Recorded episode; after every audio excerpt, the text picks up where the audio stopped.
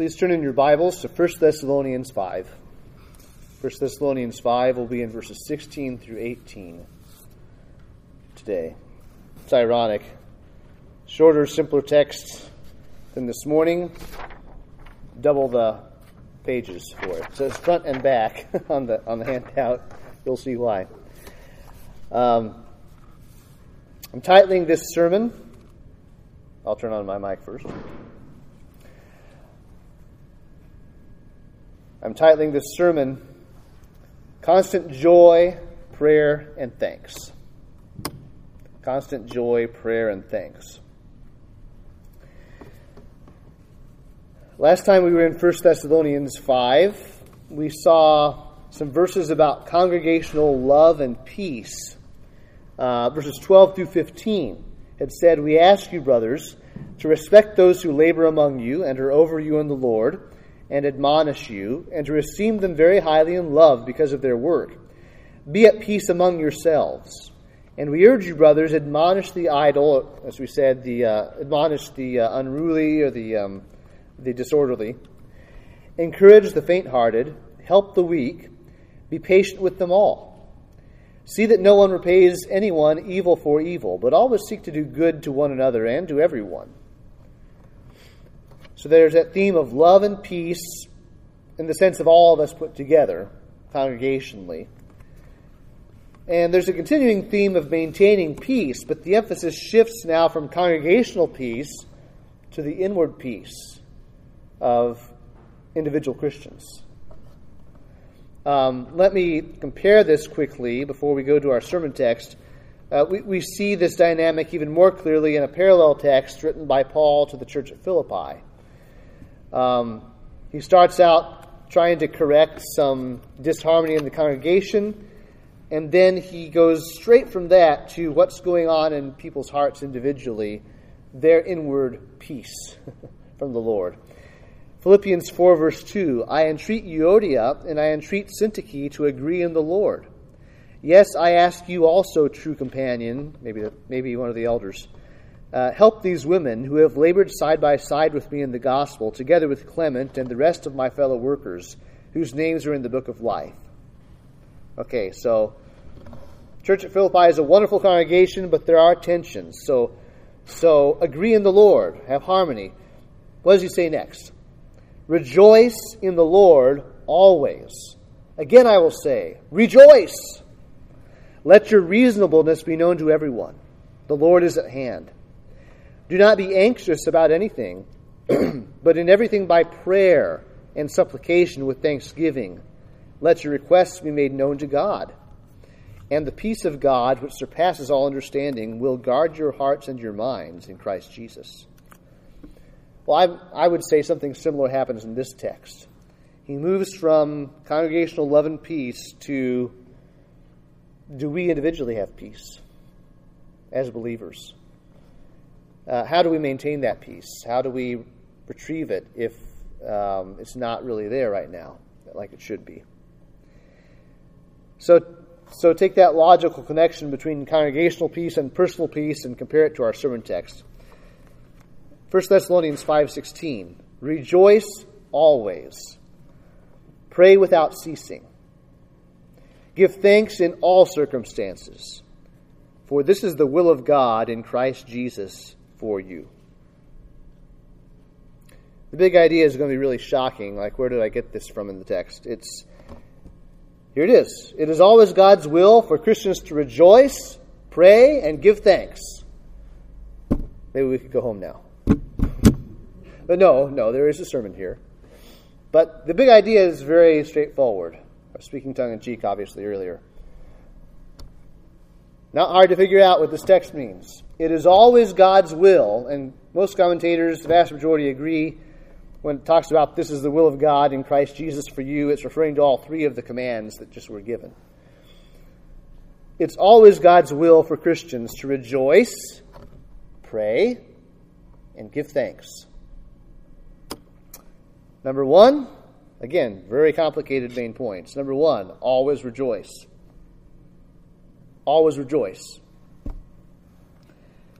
I do want to break down each of these three commands and just remind you of all that's really being, well, I'm sure I won't cover it all, but uh, of so much that's being assumed by these commands and implied by these commands.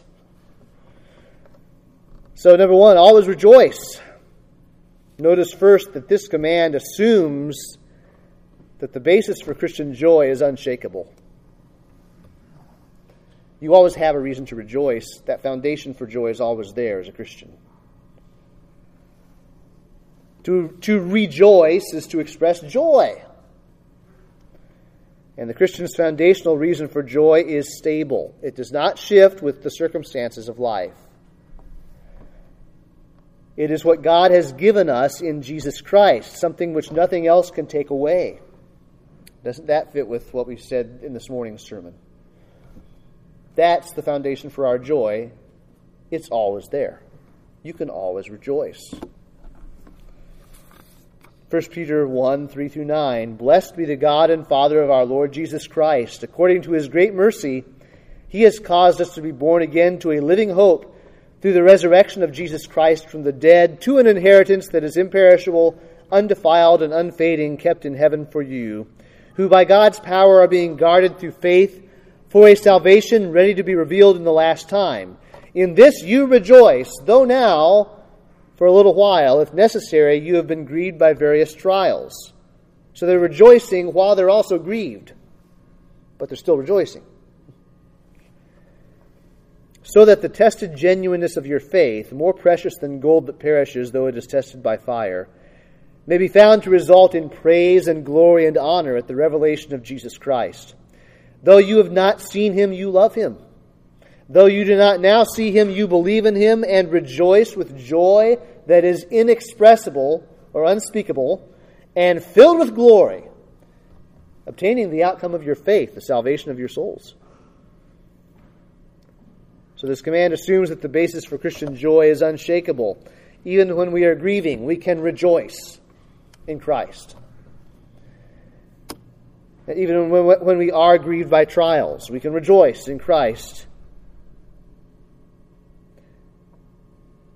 Secondly, this command reveals that a joyful response is always possible. Not only is the foundation unshakable, we can never say, Well, I just can't do that right now.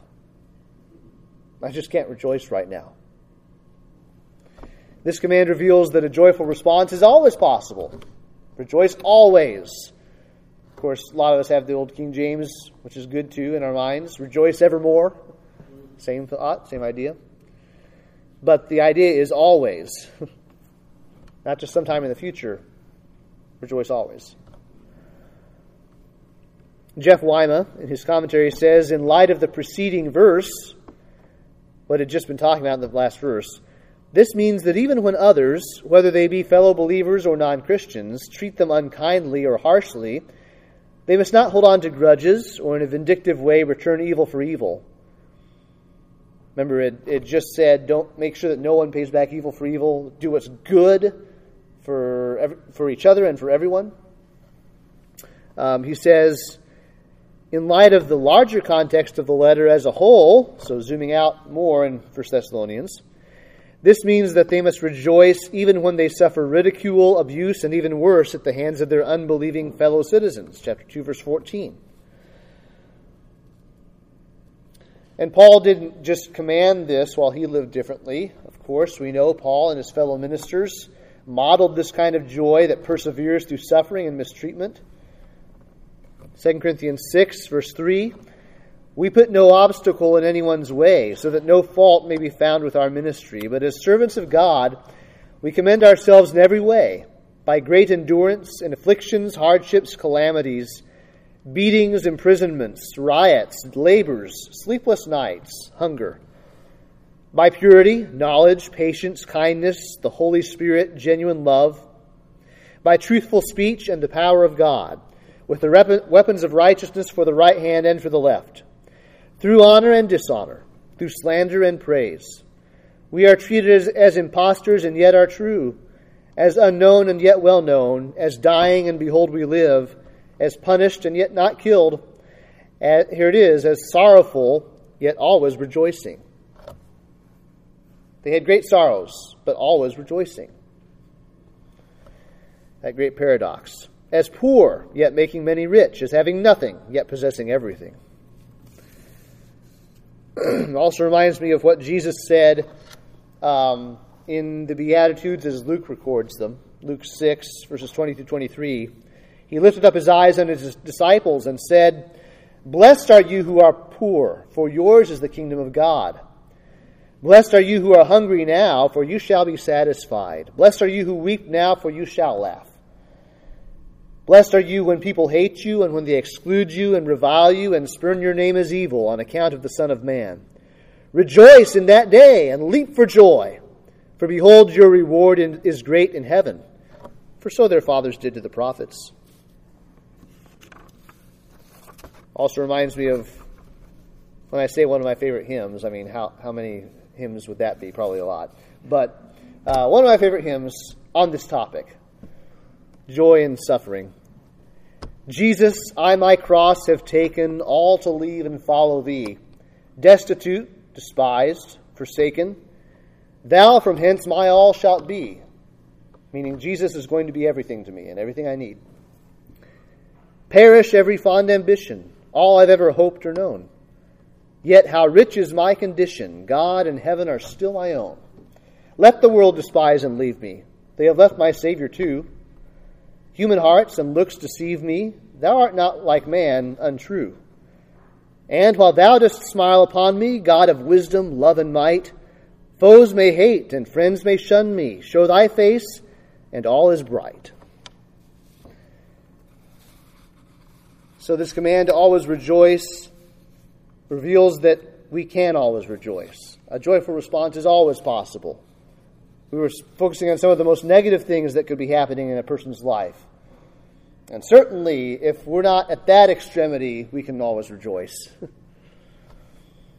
if we're just having a bad day getting stuck in traffic, we can still rejoice.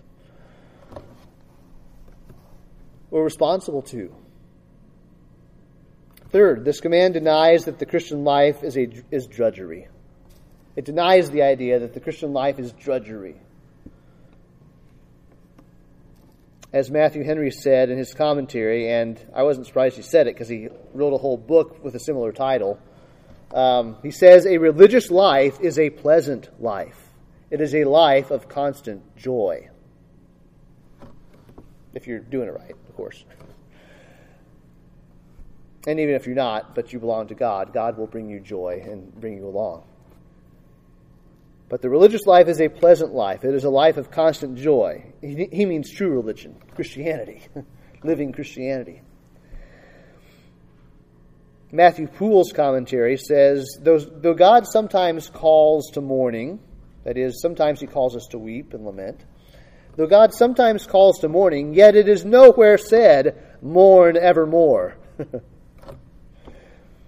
Because rejoicing ought to be in a more constant practice, and all spiritual mourning tends to it and will end in it. If God calls us to weep and lament, it's so that we will have greater joy in the end. But He doesn't want us always gloomy and sorrowful, He wants us always rejoicing.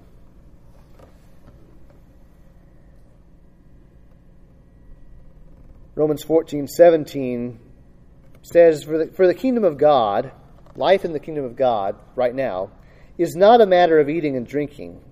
Well, what is it about, Paul? Well, the kingdom of God is not a matter of eating and drinking, but of righteousness and peace and joy in the Holy Spirit. It's what the Christian life's all about righteousness, peace, and joy in the Holy Spirit. You should know something of what I'm talking about as a Christian. Not that not that you won't say, man, I have a long ways to go and I want, I want to experience this so much more and better, but you should know something about what I'm saying as a Christian.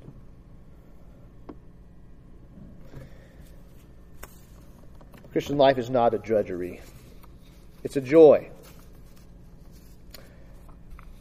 Well, the second command of the text always pray. Pray without ceasing or unceasingly. Always pray. Let's not get into silly arguments about uh, or silly discussions about how well Paul didn't mean this literally. You can't pray when you're asleep. Well, obviously. But what is he saying? Prayer should never be that far from our minds. It should be our constant practice. We should have we should have more and more in the Christian life a constant habit of prayer, more extended times of prayer, also just uttering prayers on on the spot, whether in our hearts or out loud. Read your Bible. It has plenty of examples of God's people praying in all sorts of situations, silently or out loud, uh, just in the spur of the moment or uh, with great planning. But pray without ceasing. Always pray. What does this command tell us? Well, it assumes, first of all, that we always have bold access to God's throne. As Hebrews 4 tells us, let us then, because we have a great high priest who's passed through the heavens, Jesus the Son of God, and he's a high priest who, who sympathizes with our weaknesses. He's been tempted in every respect as we are, yet without sin. So let us then, with confidence, draw near to the throne of grace, that we may receive mercy and find grace to help in time of need. So if it's telling us to always pray, it assumes we always have access to be heard in prayer bold access to God's throne 24 7. And secondly, it assumes that we always have great need of God's aid. I shouldn't be telling you something you don't know. We always have great need for God to help us in every way. That's why Psalm 105, verse 4 tells us Seek the Lord in his strength, seek his presence continually. And third, you notice some of these I'm intentionally just going through really quick because I think you know it. I just need to barely remind you of it. But third, this command implies that we must persist in faith that God will answer. We can't pray a little bit and then stop because, oh, maybe God's not going to answer this one. We must persist in faith that God will answer. That's part of what it is to pray without ceasing. It's our persistence in prayer on specific things. Luke 11, verse 9, Jesus says, And I tell you, after he contrasts God with an unjust judge who, um, I'm sorry, I'm, I'm, skipping ahead to the next one. Um, forget that. But Jesus, uh, Jesus actually had just got done telling about a friend who goes to his friend by night and nags him into answering his request. There we go. Um, and he, that's a contrast with how God will answer us if we're persistent in prayer. But then Jesus says, And I tell you, ask and it will be given to you. Seek and you will find. Knock and it will be open to you. For everyone who asks receives, and the one who seeks finds, and to the one who knocks it will be opened. What father among you, if his son asks for a fish, will instead of a fish give him a serpent? Or if he asks for an egg, will give him a scorpion? If you then, who are evil, funny how that just rolls off Jesus' tongue. Yeah, I know you're, you're evil. You're sinners. if you then, who are evil, know how to give good gifts to your children, how much more will the Heavenly Father give the Holy Spirit to those who ask Him? And here I think he's referring to not that we don't have the Holy Spirit yet, but the Father will give this, the Holy Spirit's ministry richly to us, His benefits to us when we ask. In Luke 18, verses 1 through 8. Jesus told them a parable to the effect that they ought always to pray and not lose heart. He said, In a certain city there was a judge who neither feared God nor respected man. And there was a widow in that city who kept coming to him and saying, Give me justice against my adversary. For a while he refused, but afterward he said to himself, Though I neither fear God nor respect man, yet because this widow keeps bothering me, I will give her justice, so that she will not beat me down by her continual coming. and the Lord said, Hear what the unrighteous judge says. And will not God give justice to his elect who cry to him day and night? Will he delay long over them? I tell you, he will give them justice, give justice to them speedily. Nevertheless, when the Son of Man comes, will he find faith on earth? He's saying the question is not what God will do. The question is if you have the faith to persist in prayer. James says, James, the brother of the Lord, James 5, he says, The prayer of a righteous person has great power as it is working. Elijah was a man with a nature like ours. He wasn't some superhuman, he was just like us. And he prayed fervently that it might not rain, and for three years and six months it did not rain on the earth. Then he prayed again, and heaven gave rain, and the earth bore its fruit. Now, James is assuming his mostly Jewish audience knows the background to that story that Elijah was simply praying for God to keep his covenant word, that when Israel was disobedient to the covenant, he would give them no rain. so he was praying in clear accord with what God had clearly promised. Nevertheless, Elijah was praying, God, make it so now. And Elijah was just a man like us. But he prayed fervently that it might not rain, and God answered. So he's, he's just an illustration of the fact that a righteous person, when he prays, that prayer has great power as it is working. Uh, fourth, as we look at this command to always pray, this command implies that we must resist distractions from prayer. If we're supposed to always be praying, that implies we could be distracted from our proper focus on prayer. We could be too busy. Or we could just be too busy with the wrong stuff. Things that will naturally distract us from prayer. That's part of being a Christian and using our time well. Uh, now, there's balance here. It's not that the Scripture is saying the same thing that, that the time management gurus are saying, that um, in some fastidious way, each of us has to live life that way. But there is a principle here, Ephesians 5:15 through 17. Look carefully then how you walk, that is how you live your life, not as unwise, but as wise, making the best use of the time, or redeeming the time, because the days are evil. Therefore do not be foolish, but understand what the will of the Lord is.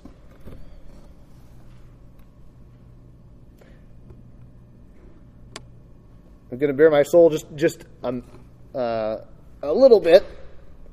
Sometimes when my wife and I know we need to stop and pray at night, we don't feel like it.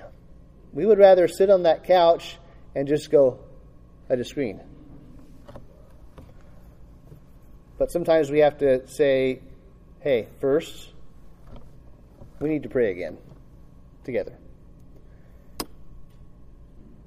For I think that's a very simple uh, example, but that we can often relate to. But there's all kinds of distractions from prayer, even things that seem really good. So there's balance here in the Christian life. It's not that we have nothing to do but pray, but prayer certainly is one of our primary duties as a Christian. Fifth, this command demands that we always maintain a godly sobriety, meaning Things could get in the way of our prayers that aren't exactly distractions. They're just coming between us and God. We don't have the right heart attitude and mindset to be always praying.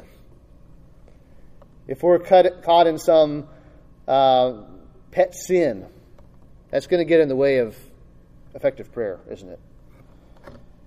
If we're being stubborn about something with God, it's going to get in the way of our prayers. If we're treating others wrongly, we can't then come to God and say, I'm here, answer me. We have to maintain a godly sobriety if we're going to always be praying. There's, there's a line of thought here I want you to catch that keep, if you look at 1 Peter, Peter's first epistle, it keeps popping up throughout here.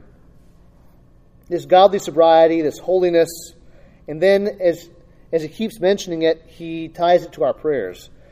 1 Peter 1.13, Therefore, preparing your minds for action and being sober-minded, set your hope fully on the grace that will be brought to you at the revelation of Jesus Christ.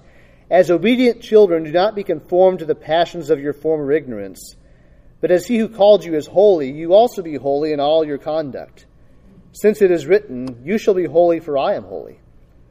So, holiness and be sober minded, he says. Again, 1 Peter 2:11, "Beloved, I urge you as sojourners and exiles to abstain from the passions of the flesh, which would be the opposite of holiness, which wage war against your soul. As we'll see, one of the ways our sinful, sinful desires wage war against our soul is they get in the way of our prayers. They, they break the communication lines to a degree between us and our King and our, our Father. Let's look at this 1 Peter 3 7. Likewise, husbands, live with your wives according to knowledge or in an understanding way, showing honor to the woman as the weaker vessel, since they are heirs with you of the grace of life, so that your prayers may not be hindered. Treat your wife this way so your prayers won't be hindered.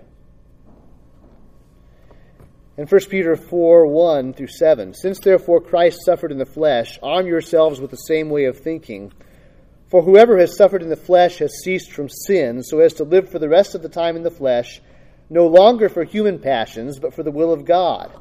For the time that is past suffices for doing what the Gentiles want to do, living in sensuality, passions, drunkenness, orgies, drinking parties, and lawless idolatry. With respect to this, they are surprised when you do not join them in the same flood of debauchery, and they malign you. They speak badly about you. But they will give account to him who is ready to judge the living and the dead. For this is why the gospel was preached even to those who are dead, that though judged in the flesh the way people are, they might live in the spirit the way God does. The end of all things is at hand. Therefore, be self controlled and sober minded in your lifestyle, that is, for the sake of your prayers, Peter says. Be self controlled and sober minded for the sake of your prayers. Now, of course, I could go to worse examples, but let's just stick with things that we are often callous to in our culture. If, if you're constantly willingly taking in the things that all the uh, filthy innuendos and uh, scenarios and entertainment that people just just take in without any discernment if we are profane in what we're exposing ourselves to regularly, let alone actually jumping in with the wicked in, in the party lifestyle and drunkenness and sexual immorality and all that. But even if we're just, you know, if it's just affecting us because we're just too okay with it, that's not going to help you be a good, uh, a, a person who prays without ceasing. It's going to affect your prayers. So he says, Be self controlled and sober minded for the sake of your prayers. Remember James 4, where James says, he's talking about people who are quarrel and, quarreling and fighting because of their passions at war within them.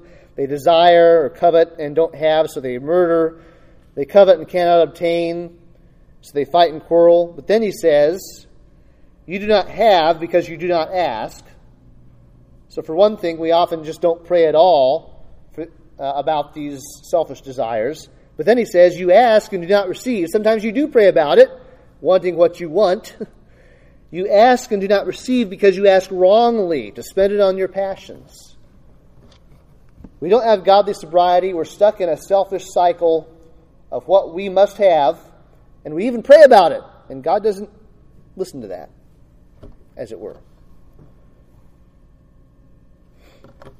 But the positive side of this is that God, this is not an unattainable th- thing. It's not as if we have to say, well, I'll always have some sin somewhere in my life, and so God's never going to hear me. No, that's not the point. God receives you in Christ on Christ's merits, not yours. But if you're if you are genuinely seeking him in godly sobriety, he will hear you. Psalm 66, 16 through 20. Come and hear, all you who fear God, and I will tell you what he has done for my soul. I cried to him with my mouth, and high praise was on my tongue. Rejoicing in prayer. Sound familiar? If I had cherished iniquity in my heart, or the older version that you probably know, if I, if I regard iniquity in my heart, the Lord would not have listened. The Lord will not hear me. But truly God has listened. He has attended to the voice of my prayer. Blessed be God because he has not rejected my prayer or removed his steadfast love from me. We need to live in such a way regularly that we know we're not cherishing iniquity in our heart. We know it's not getting in the way of our prayers. That means, as they used to say, keeping short accounts with God. And God help all of us with that. None of us have reached perfection yet or anywhere close. But lots of things to think about. If we're going to obey the command, always pray. Third command always give thanks. Or in all circumstances, in everything, give thanks. Always give thanks. This comes really naturally here because prayer naturally leads to and belongs with thanksgiving. You're not praying right if it doesn't lead you to thanksgiving.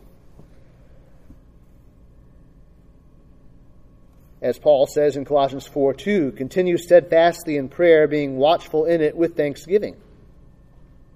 So always give thanks. This command assumes that God's goodness is active in each of our circumstances that God's goodness is active in each of our circumstances. If in every circumstance we're supposed to give thanks, there's something to thank God for in wherever we find ourselves. God's goodness is active there. There's no circumstance in our life where I just have to put up with this. There's nothing good about this in God's plan. Not one circumstance like that. Doesn't mean we have to understand how that works or how that is working in our lives, but we have to believe it. Romans 8:28 we know that for those who love God all things work together for good for those who are called according to his purpose.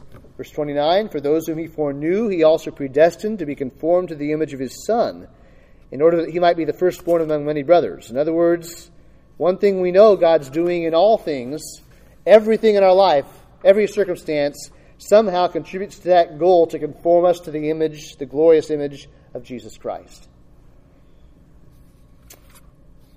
G.K. Beale says, True, we do not thank God for bad events narrowly viewed in and of themselves, but we should thank Him for such events as they are viewed in the wide angle lens, as part of His plan to sanctify us and to glorify Himself. God doesn't expect you to be happy simply because you have cancer or simply because a loved one dies. That is actually a tragedy which should actually grieve you, and there's something wrong with you if it doesn't. But, as Beale says here, you have to view it also in the wide angle lens of God's good purpose for you. God uses bad things, truly bad things, for greater good. And that's why we give thanks in every circumstance.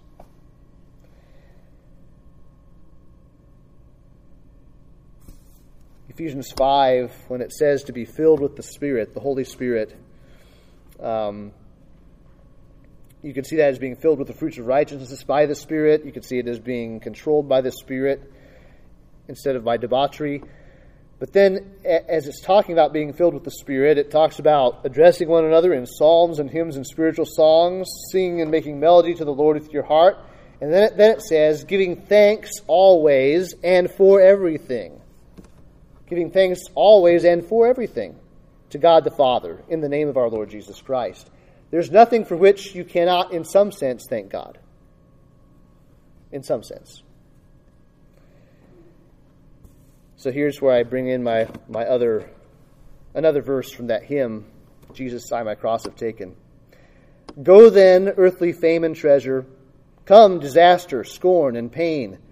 In thy service, in God's service, pain is pleasure, with thy favor loss is gain. I have called thee Abba Father. I have stayed my heart on thee. Storms may howl and clouds may gather, all must work for good to me. Incredible words. Second, as we look at always giving thanks, this command implies that we must notice God's blessings. We often don't notice His blessings. We're just living our life so ungratefully. We have to notice God's blessings. Psalm 103, starting where we started earlier, but going a little farther. Bless the Lord, O my soul, and all that is within me, bless his holy name. Bless the Lord, O my soul, and forget not all his benefits, who forgives all your iniquity, who heals all your diseases, who redeems your life from the pit, who crowns you with steadfast love and mercy, who satisfies you with good, so that your youth is renewed like the eagles. If you're still living and breathing here and with God's people in God's house on the Lord's day, that represents an innumerable number of blessings in your life from God that He's brought you this far. Notice them. Notice the blessings in everything. Third, this command requires that we credit God for every good thing. We can't just notice good things and be happy about them, but not credit God for them. Thanking God is saying, God, the credit is yours. I recognize you did this for me. we certainly shouldn't see good things happen in our life and, and get all proud and arrogant. Look at what I accomplished. Be happy in ourselves. No, be happy in God, crediting him with every good thing. James 1:17 Every good gift and every perfect gift is from above and coming down from the Father of lights, with whom there is no variation or shadow due to change. In other words, God is always good, and everything good comes from him. Well, we've worked our way through the three commands. I have some concluding reminders for us, as that was a fire hose of things to think about in our Christian walk and our lives about rejoicing, praying, giving thanks. First of all, this is especially for those here who have tender consciences, um, and rightly so, we should be sensitive to our sins and our failures, in a sense. But let, let me remind you, first of all, that our justification in Jesus, being declared righteous in Jesus, frees us from the guilt of our failures here. You are able to when you stumble, when you realize I've been an I've been a joyless, prayerless, ungrateful mess. You can get up and change by the Holy Spirit's help and not just be buried under your guilt. It's not going to help you be sanctified by, by just beating yourself to a pulp in your conscience. Let your conscience do its proper work, convict you of sin, but then take that sin to the cross and realize God, there's no condemnation for me. God views me through the righteousness of Jesus Christ. He's there to help me, not to condemn me. Romans 4, verse 4. Now, to the one who works, his wages are not counted as a gift, but as his due. And to the one who does not work, but believes in him who justifies the ungodly, his faith is counted as righteousness. Just as David also speaks of the blessing of the one to whom God counts righteousness apart from works. Blessed are those whose, whose lawless deeds are forgiven and whose sins are covered. Blessed is the man against whom the Lord will not count his sin. Remind yourself of the gospel, why we're Christians. Your sin, you can confess it, and it's already forgiven at the cross and God will keep working on you. He's not going to give up on you in disgust. It's not like any of, anything you do surprises him anyway. God is for you because he's declared you righteous in Jesus. Then, secondly, let me remind you that Jesus' example to us provides our pattern to imitate a pattern for joy and prayer and thanksgiving notice what Jesus, who was truly man, and still is truly man, notice what Jesus, truly God but truly man, notice, notice how he rejoiced, how he prayed, how he gave thanks. And follow in his steps, as Scripture says. The Gospel of Luke really emphasizes this, particularly on the matter of prayer. We see Jesus at his baptism. You have the references there in your notes. We see Jesus at his baptism, and it was, it was as he was praying that the heavens were opened. The Spirit descended uh, in bodily form like a dove, and a voice came from heaven You are my beloved Son, with you I am well pleased. Well, yeah, that was, you could say, well, yes, that was a high point for Jesus, and he was praying then. But later, when he got really busy with ministry, Luke 5 15 through 16, now, even more, the report about him went abroad, and great crowds gathered to hear him and to be healed of their infirmities. But he would withdraw to desolate places and pray.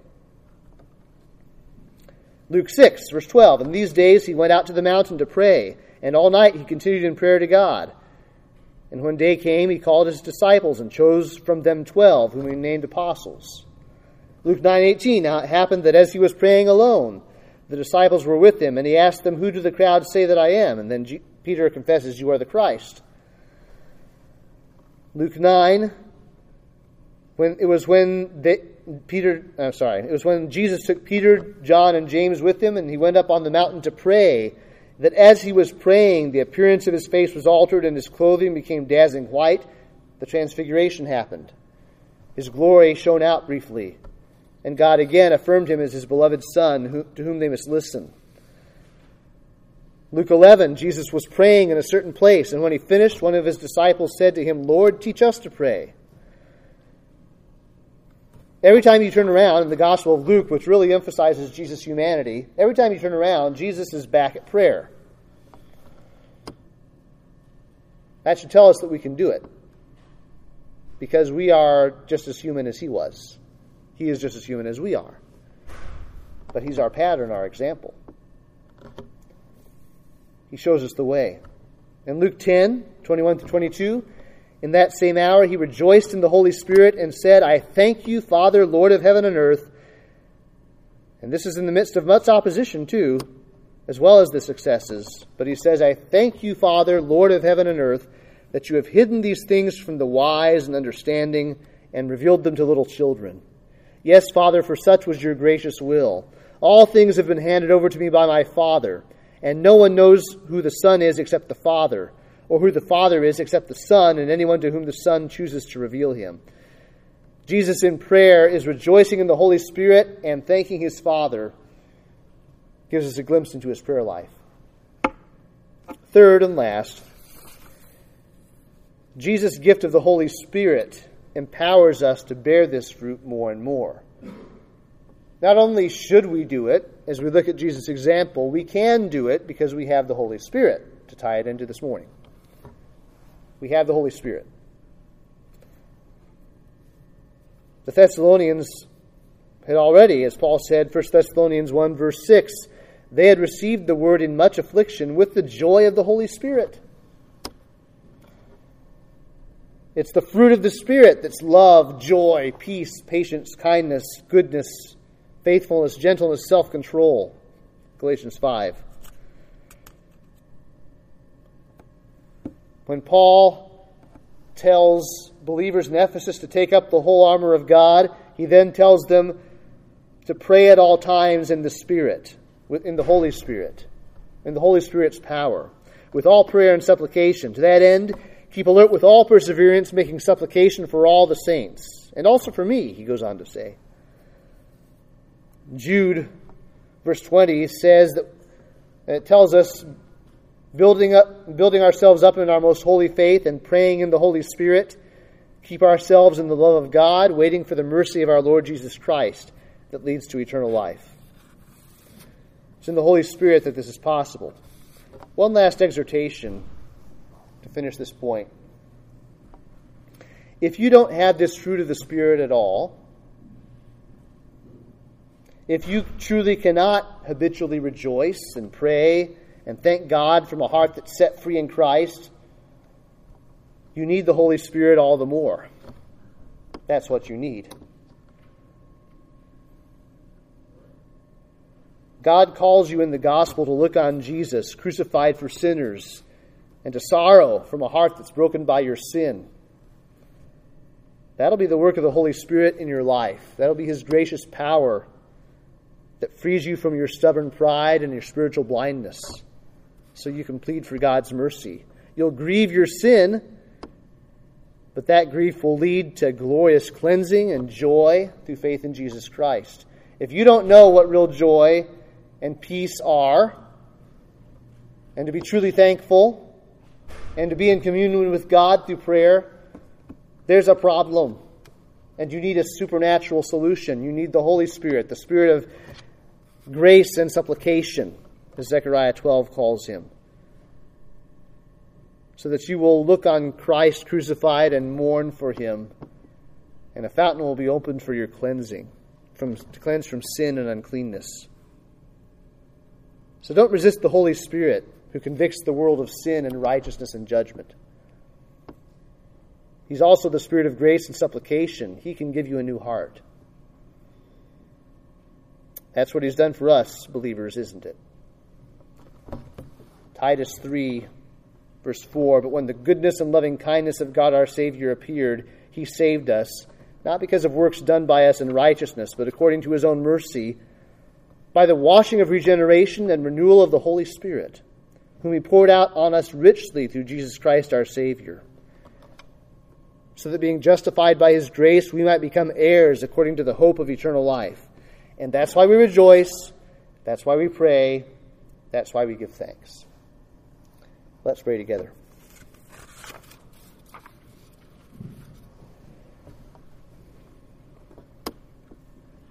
Thank you, Father, for the joy and peace that's ours in Christ, and for our free access to you, and the fact that we always have things for which to give you thanks.